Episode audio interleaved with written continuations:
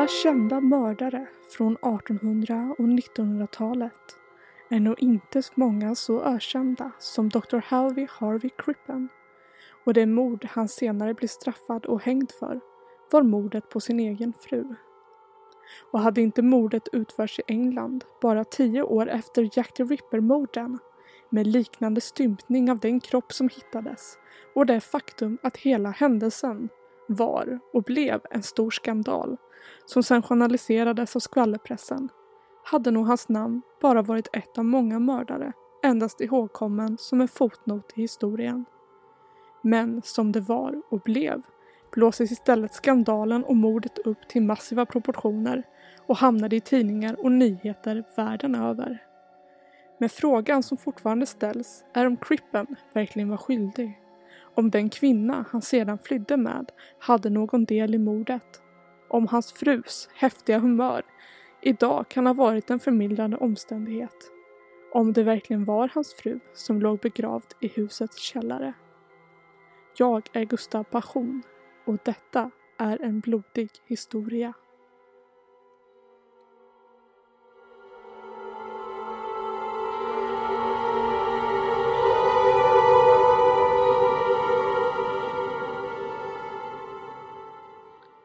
Havley Harvey Crippen föddes i Coldwater, Michigan, USA 1862.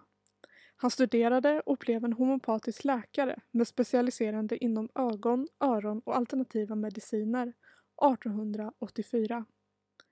Under denna period var han även gift med sin första fru som han fick ett barn med, men som dog tragiskt av ett slaganfall 1892. Efter en tid i New York ska han sedan ha mött och gift sig med sin andra fru, Cora Turner, 1894. Crippen beskrevs av sin samtid som en tystlåten, timid och vänlig man och ska ha haft ett mycket undergiven personlighet. Något som senare uppenbarar sig kan ha varit en påklistrad mask som dolde ett mycket mörkare sinne. Cora däremot, i en stark kontrast mot sin make, beskrevs som högljudd, social och med stora drömmar och förhoppningar om sin egen framtid. Paret emigrerade till England 1897 där Crippen började jobba hårt för att försörja sin hustru och törsta hennes begär av fina kläder, smycken och hattar. Cora, som tog sig sennamnet Bell, ska ha försökt göra sina drömmar om att bli en stor skådespelerska och sångerska verkliga på teatrarna i London, men hade inte en särskilt stor succé. Hon ska ha varit otrogen med flera män och parets äktenskap var snart på mycket hal is. Men utåt sett ska det ha uppehållit fasaden om att deras äktenskap var lyckligt för att inte skapa misstro och skvaller om sig i deras respektive umgängeskretsar. Hon ska även upprepade gånger ha hotat hennes make med att lämna honom för en annan man om han inte böjde sig inför hennes vilja när de grälade. Dr. Crippen ska i sin tur, efter flera år av missnöje och olycklighet i sitt äktenskap, ha hittat tröst i sin sekreterares armar, en kvinna vid namn Ethel Lenive, år 1901. Hon blev snart hans älskarinna Ethel ska inte ens ha vetat om att hennes nya chef och älskare varit gift förrän hon en dag mötte en rasande Mrs Crippen i dörren på den läkarmottagning Dr Crippen jobbade för och frågat en kollega vem det var. Och kollegan utbrast att det var doktorns fru. Men detta hindrade inte deras affär och Ethel och Dr Crippen fortsatte sin affär i det fördolda. På grund av Englands då mycket strikta skilsmässolagar hade inte Dr. Crippen möjlighet att ta ut skilsmässa. Något som Efel ska ha funnits oerhört frustrerande då hon inte alls var bekväm med det konstanta hemlighetsmakeriet, vilket pågick i över nio år. Tills en morgon i februari 1910, då Crippen glatt kunde berätta för hans älskarinna, påstår Eter i alla fall senare i ett förhör, att hans fru hade åkt tillbaka till USA för att bo med den 26-årige unge boxare hans fru hade haft en affär med i flera år. Och hans älskarinna sade snabbt upp sin lägenhet och flyttade in i huset tillsammans med sin nu fria älskare. Men snart började vänner och kollegor i deras närhet att ana oråd. Krippen hade till exempel inte berättat samma historia för sin frus teatervänner. Till dem hade han sagt att Bell flyttat tillbaka till USA för att ta hand om en släkting som var sjuk och bodde nu med släktingen i Kalifornien. Och en tid efter ska han ha gett dem det sorgliga beskedet att Bell blivit mycket sjuk under sin tid tillbaka i staterna och inte kunnat återvända hem på ett bra tag. Under tiden bodde Efel och Crippen tillsammans i huset och flera vittnen och vänner ska ha rynkat på näsan och ifrågasatt varför hon flyttat in så snart efter att Bell lämnat England. Flera ska även ha rapporterat det egendomliga med att Efel verkat börja använda Bells smycken och kläder. Och paret sågs ofta ute tillsammans på middagar och tillförställningar. I mars ska Crippen kommit med den sorgliga nyheten att Bell plötsligt blivit svårt sjuk och dött. Denna förklaring lugnade några av de gemensamma vännerna men andra fann allt ännu mer förbryllande. Varför hade hon inte skickat brev eller telegraferat dem om hennes avresa och sedan om hennes sjukdom? Hon var ju trots allt känd för att alltid vilja vara i centrum och att hon då inte skulle gjort något väsen av sig om hon skulle lämna landet för gott menades vara mycket misstänksamt. Och Dr. Crippen hade inte precis varit generös med detaljerna heller. Vad hette skeppet hon seglade tillbaka med? Och han kunde inte heller svara på varken den exakta tiden för hennes död eller var hon ska ha befunnit sig. Crippen menade att allt han visste var att hon ska ha dött någonstans i San Francisco vilket inte alls lugnade de misstänkta ögonen som nu började undersöka detta närmare. Någon gång i juni ska en av Bells bästa väninnor, Mrs Jeanette Nash, tillsammans med sin make ha gått till Scotland Yard för att rapportera deras observationer. De berättade om Bells mystiska resa och hennes försvinnande och det faktum att Ethel ovanligt snabbt ska ha börjat anamma rollen som Dr. Crippens partner iförd Bells kläder och smycken. En polisman paret kände så var en av de mest respektabla och skickligaste spaningsledarna inom Scotland Yard under denna tid. Han hette Walter Dew och cirka 12 år tidigare hade han haft en framstående roll i jakten på Jack the Ripper. Det paret berättade fick Dew att även han börja ana oråd att något inte stod rätt till och bestämde sig för att göra ett hembesök hos Dr. Crippen. Walter ska ha funnit Crippen en mycket trevlig man och lyssnat på Crippens historia om att hans fru egentligen lämnat honom för en annan man men att han inte velat att den informationen kom ut för att undvika skandal och ett nedsvärtat rykte. Dew ska ha funnit detta mycket rimligt och blev övertygad om att Bells väninna måste ha läst in för mycket i en fullt rimlig förklaring. Ett par dagar senare dock ska Dew ha velat stämma av ett par datum med Dr. Crippen och hans älskarinna och begav sig återigen till doktorns hus. Men fann det tomt och övergivet. Varken Crippen eller Efeld fanns att hitta någonstans. Han kallade snabbt dit förstärkning och sökte igenom huset. Först hittade de ingenting, förutom det faktum att paret verkade ha länsat huset på tillgångar, då inte ett spår av vare sig Crippen, Efel eller Bell fanns att hitta någonstans. Men Dew hade en aning och en olustig känsla av att något inte stod rätt till i källaren. Och efter att ha brutit upp golvplankorna i ett hörn som var ovanligt placerade gjorde konstapeln en mycket makaber upptäckt. Iförd en smutsig pyjamas låg en överkropp som saknade huvud, armar och ben. Bell ska endast kunnat identifieras med hjälp av ett ärr på magen som hon ofta hade visat upp och skrutit om för sina vänner. Och när rättsläkaren gjorde en mer grundlig genomsökning av kroppen fann han spår av gift i offrets mage.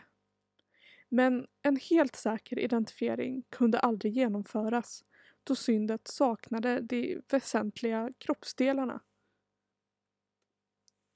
Det som hade hänt med det försvunna paret, det var enkelt. De var på flykt. Några dagar tidigare, strax efter det att Walter Dew hade tagit sin första kontakt med Crippen, hade han bett Efel att klippa av sitt långa mörka lockiga hår och ta på sig manskläder och posera som hans son medan han själv hade rakat av sin identifierbara mustasch. De hade sedan tagit med sig alla tillgångar de hade för att börja ett nytt liv i USA. När Walter Dew slagit larm om kroppen som hittats i hans källare befann sig paret redan i Bryssel där de skulle gå ombord på SS Montrose som skulle ta dem till Kanada och var båda lyckligt ovetande om de bådas efterlysning för förhör hemma i England.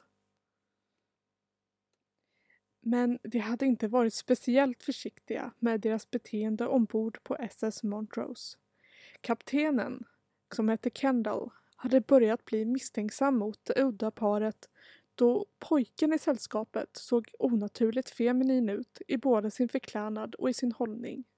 Och båda två verkade inte göra kärleken mellan dem särskilt hemlig. Under tiden, hemma i England, sökte polisen febrilt efter spår av Crippen och hans försvunna älskarinna. Mordet hade redan börjat skandaliseras och precis som i morden utfört av Jack the Ripper frossade allmänheten i alla de makabra detaljer. Och i pressen hade det redan några få dagar efter mordet fått namnet The North Cellar Murder. Och återigen hade Scotland Yards poliskår hela Englands vakande öga på sig.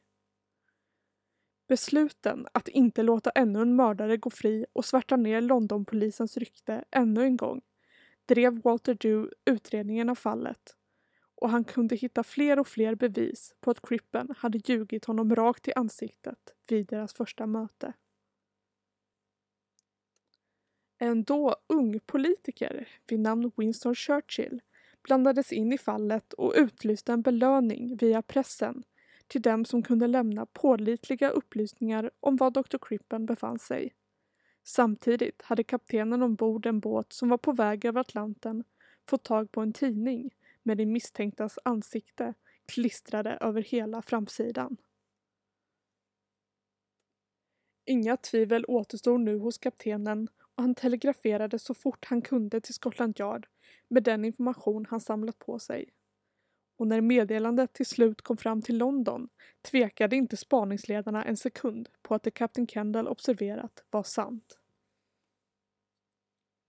Walter Dew kontaktade snabbt sin överordnade och bad om lov att få hjälp med av båten Larentic segla i kapp SS Montrose och föra tillbaka de misstänkta till England. Detta beviljades med ett lycka till och Dew begav sig iväg för att segla i kapp Crippen. Kaptenen däremot visste inte ens att hans telegram hade nått London förrän han själv fick ett rykande hett meddelande från en av Londons stora tidningar om att jakten var igång. Denna jakt som skulle komma att bli en långvarig affär där varje detalj hamnade på första sidan av tidningar runt om i världen. Var de båda båtarna befann sig och hur långt kvar det var till Kanada följdes dagligen av läsare. Vilket gjorde denna händelse till den första mediebevakade polisjakten i världens historia. Och under tiden var Dr. Crippen och Efel fortfarande ovetande om vad som pågått efter deras avfärd och gladde sig åt att äta och sova gott ombord på båten. Kapten Kendall fick minst 50 telegram om dagen från både polisen i England, i Kanada och alla de världsomledande tidningarna. Vissa ville även ha intervjuer från Crippen själv men denna information höll Kendall klokt nog för sig själv då han inte ville att paret skulle få chansen att fly eller dränka sig. Men han höll ändå både pressen och polisen uppdaterad om hans observationer av paret. Den sista natten, innan skeppet skulle lägga till i Kanada, låg det en tät dimma över havet och kaptenen tvingades sänka farten. Och detta var tillräckligt för att Walter Dew till slut skulle hinna ifatt. Han stod på Larentis däck tillsammans med en grupp journalister som hade följt hans resa och framgångar sedan London. Dew var iklädd en förklädnad, eftersom de egentligen fortfarande inte var säkra på att det verkligen var Dr. Crippen som befann sig ombord på båten, då han rest under falskt namn. Men hans utseende hade ändå känts igen av flera ögonvittnen på SS Montrose. Till slut var det i fatt och kaptenen ska ha lurat med sig den fortfarande ovetande Crippen upp på däck där Dew hade klättrat ombord och arresterade honom på fläcken. Även Efel hittades och arresterades och jakten över Atlanten var äntligen över.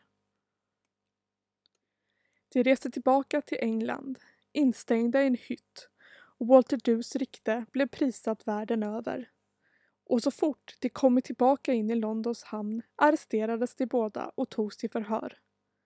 Och rättegången mot Dr. Crippen inleddes den 18 oktober 1910. Efels inblandning dömdes vara oskyldig efter hennes vittnesmål om att hon inte ska haft någon aning om kroppen i källaren och endast klätt sig i manskläder under deras resa för att Crippen hade föreslagit det som en slags lek. Rättegången hade fler än 4 000 åskådare, däribland en man vid namn Arthur Conan Doyle, den berömde författaren till Sherlock Holmes-novellerna. Efter endast fyra dagars förhandlingar, där vänner till Crippen hade vittnat om hans vänliga och generösa personlighet och timida hållning. Men där dödsstöten kommit, när bevisen som hittades på den lemlästade överkroppen presenterades, där också ett ögonvittne kunde vittna om Dr. Crippens inköp av gift i januari 1910. Juryn överlade sedan i endast 27 minuter innan han förklarades skyldig till mordet på sin fru och dömdes till hängning. Och den 23 november 1910 avrättades Havley Harvey Crippen i Pentonville-fängelset i norra London. Efel, som hade frikänts från all inblandning i mordet, var inte närvarande vid sin älskares avrättning utan var redan återigen på väg bort från England när denna ägde rum. Hon bosatte sig i USA och tog efternamnet Harvey efter Crippens mellannamn. Efter en tid reste hon tillbaka till England och gifte sig och fick barn med en kontorsassistent. Hon dog år 1967 vid 84 års ålder. Det finns fortfarande mycket frågor angående detta fallet. För det första kunde inte en säker identifiering av kroppen någonsin utföras då DNA-tekniken ännu inte var uppfunnen. Men Crippens plötsliga flykt gjorde honom ändå till den huvudmisstänkta. Om Efel var mer inblandad i mordet än vad hon påstod är också en fråga som spekuleras mycket över under åren, speciellt då hennes beteende efter Bells försvinnande var sannerligen misstänksamt. Och om Crippen verkligen mördade sin fru med gift och sedan styckade henne kan det ha varit framprovocerat av Bell själv på grund av hennes konstanta tjatande, flera älskare och orättvis behandling av sin make. Eller om hela den delen hittades på av Crippen för att rättfärdiga mordet för sin inre skuld då det inte finns några andra vittnen som trädde fram för att bekräfta Crippens historia om hans hustrubehandling av honom. Precis som i många andra fall kommer nog dessa frågor aldrig få ett svar vi idag skulle kunna känna oss nöjda med och vi kan endast se till historiens fakta. Att Bell försvann mystiskt i februari. Crippen ska ha sett köpa gift endast en månad tidigare. Efel var missnöjd med relationen och anpassade sig mycket snabbt till Bells roll vid Crippens sida. De otaliga lögnerna, det första förhöret med Dew och hans morbida upptäckt, flykten, jakten, arresterandet och till slut domen. Dessa är de fakta forskare idag är säkra på. Men om det är helt sanna vet endast mördaren, hans döda fru och hans älskarinna. Detta var En blodig historia med mig, Gustav Passion. Tack för att ni lyssnat. Detta var En blodig historia med mig, Gustav Passion. Det är jag som skrivit och producerat detta avsnitt för mer info om dagens avsnitt eller om ni har egna idéer som ni vill att jag tar upp kan man följa mig på Instagram, at en blodig historia och finns nu även på både Facebook och Twitter. Bara att söka på en blodig historia. Vill man stötta mig och podden kan man göra det på k-fi.com eh, eller via swish. Denna podd finns där poddar finns. Nu även på Podbean. Hoppas ni får en trevlig fredag så hörs vi snart igen.